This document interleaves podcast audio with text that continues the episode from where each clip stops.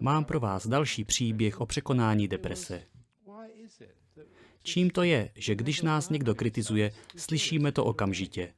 Ale když nás pochválí, jen nad tím mávneme rukou. Jsme to, co jíme. A jsme i to, co posloucháme. Ale my slyšíme pořád jen samý blivajs. Depresivní věci, kritiku, co jsme udělali špatně. Za to pochvalu, tu zdravou stravu pro naši mysl, vždycky odmítáme. Myslím, že už jsem tento příběh vyprávěl. V roce 2004 jsem dostal cenu Johna Curtina a měl jsem pronést děkovnou řeč. Někteří jste tam byli a pamatujete si to. Řekl jsem tehdy, že mě překvapilo, že jsem tuto cenu obdržel zrovna já, že by mě to v životě nenapadlo jelikož mnoho lidí z naší komunity pracuje více než já a cenu si zaslouží spíš oni. Navíc bych bez podpory ostatních stejně nic nedokázal. Bez lidí z vedení našeho buddhistického společenství, bez mých kolegů mnichů, kteří se o mě starali a vás všech, sám bych to nikdy nezvládl a vlastně si cenu ani nezasloužím, ale přesto vám děkuji. To byla řeč, kterou jsem přednesl. O rok později jsem si řekl, že když lidé přišli na mou ceremonii, měl bych i já jít na ceremonii někomu jinému. Je to jako karma. Měl bych dát to, co dostanu. Tak jsem šel na ceremonii profesoru Joskimu. Pan profesor byl přednostou hematologie.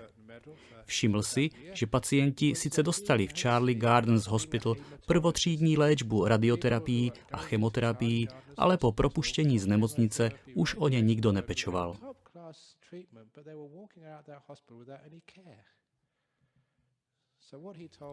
Řekl, že se rozhodl, že vykopne pár lidí z pokojů, jelikož takových pokojů v nemocnici je jako šafránu.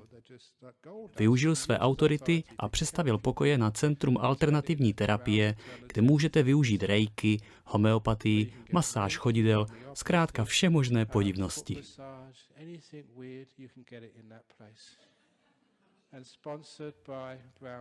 A sponzorují to mlékárny Browns. Všichni jeho kolegové si ale klepali na čelo a mysleli si, on se pomátl. Protože nic z toho oficiální medicína neuznávala a najednou se objeví vážený profesor a dává v šanc svou pověst. Takže kdokoliv, kdo prodělal radioterapii nebo chemoterapii, tam pak mohl přijít na zcela bezplatnou masáž nebo rejky. A já jsem to chápal. Vím, jak mysl funguje. Je jedno, jestli rejky, homeopatie nebo masáž chodidel funguje nebo ne. Hlavní je, že někdo o ty pacienty pečuje. Někdo se jim individuálně věnuje. Někdo jim třeba půl hodiny mne chodidla. To funguje. Stačí soucit a laskavost. Někdo je tu pro ně a stará se o ně. Když mají masáž, jsou v přítomném okamžiku. Někdo s nimi soucítí, jako v meditaci. To léčí, vím to. Tak jsem si řekl, že ten člověk je opravdu velmi chytrý a moudrý. A zmínil i to, že podle výzkumu skutečně dochází ke zlepšení zdravotního stavu. Zkrátka funguje to. Takže když jsem slyšel, co dokázal, řekl jsem si, páni, to je hrdina. Skutečně odvážný člověk, který se nebojí stát si za tím, čemu věří a uskuteční to. A přitom pomůže lidem s rakovinou se zbavit spousty utrpení. Když přebíral svou cenu, tak řekl, no, určitě jsou jiní lidé, kteří si tuto cenu zaslouží více než já. Nevím, proč jste vybrali zrovna mě, když bych nic z toho stejně nedokázal bez lidí, kteří mi pomáhali. A já viděl, že to byla skoro stejná řeč, jakou jsem já pronesl před rokem. Jako by pronesl asi každý, když dostane ocenění. Někdo vás pochválí a dá vám ocenění. Co uděláte? Řeknete, že si to nezasloužíte, že možná jiní si to zaslouží více než vy, nebo že byste to nezvládli nebýt vašich rodičů, partnera či přátel. A zde jsem si uvědomil svou chybu. Spousta lidí tu ceremonii pečlivě chystala, prověřovali mé aktivity a nakonec rozhodli, že si ocenění zasloužím. A já jim vlastně řekl, že se zmýlili, že je to lež. To samé doktor Josky. On si cenu fakt zasloužil, to je jasné. Takže příště, až budu přebírat nějakou cenu a budu mít projev, řeknu, děkuji, zasloužím si to. Čemu se smějete? Smějete se, protože se to nedělá, že? Když vám někdo předá cenu a vy řeknete, že si ji zasloužíte, tak jste mimo. To se zkrátka neříká. A to je ten problém.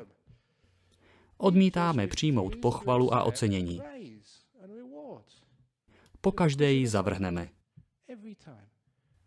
Takže příště, až vám někdo řekne, že jste udělali úžasnou věc, odvedli skvělou práci, řekněte děkuji, ano, zasloužím si to. Až vám příště manžel poví, to jídlo bylo vynikající, miláčku. Odpověste děkuji, ano, bylo, zasloužím si to. Když si to řeknete, zbavíte se spousty depresí. Za to, když vás někdo kritizuje, že jste přijeli pozdě, jo, jo, to je pravda, promiň. Proč každou kritiku přijmeme i hned?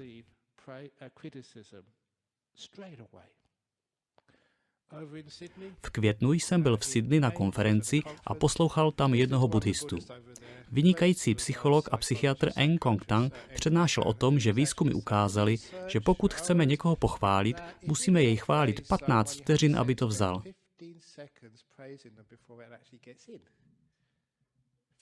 Celých 15 vteřin a až pak to přijme. Na kritiku stačí jedna vteřina a je tam. To je pravda. Až budete příště chválit své děti nebo svou manželku, nestačí pouhé Děkuji, miláčku, jsi skvělá žena. Ne, musíte jí říct. Děkuji, miláčku, jsi úžasná žena, jsi skvělá kuchařka, jsi tak okouzlující. Jsem moc rád, že jsem tě našel. Jsem moc šťastný, že jsi se do mě zamilovala. Jsi kouzelný člověk a máme se spolu báječně. 15 vteřin pryč, to by mohlo zabrat. A tak to je. Zkuste si to. Víte, že to tak je. Je vám už jasné, odkud se bere deprese? Zkrátka neslyšíte chválu. Posloucháte jen samou kritiku. Takže pokud chceme skoncovat s depresí, tak prosím přijměte pochvalu, kompliment nebo jakékoliv ocenění hned, jak jej vyslechnete. Zasloužíte si to. Když vám partner řekne díky za to, že jste jací jste, nemyslete si, že si z vás dělá blázny. Nesnižujte jeho inteligenci. Řekněte, děkuji, miláčku, ano, máš pravdu, zasloužím si to. Ať to potěší i partnera. Když nebudeme chválu odmítat, budeme ji mít více v manželství i v práci. Protože když ji odmítáme, když někoho pochválíte a on vám to odpálkuje, jasně, že vás to odradí. Když odradíme lidi nás chválit, odradíme vzájemné uznání. Vlastně tím odradíme lásku. Co nám pak zbyde? Jen ta hrozná negativita, hledání chyb, poukazování na chyby druhých a pocit, že jsem hrozný, že jsem určitě nejhorší mnich od doby Budhy, že jsem fakt hrozný a strašný. Když budete takto přemýšlet, jasně, že skončíte v depresi. Takže depresi můžeme vyléčit tak, že prostě změníme náš pohled na svět. Budeme přijímat vše pozitivní, přijmeme chválu, podíváme se na těch 998 dobrých cihel a víme, že i to pomine. Funguje to. A sbírejte vajíčka a ne kuřince vaší minulosti.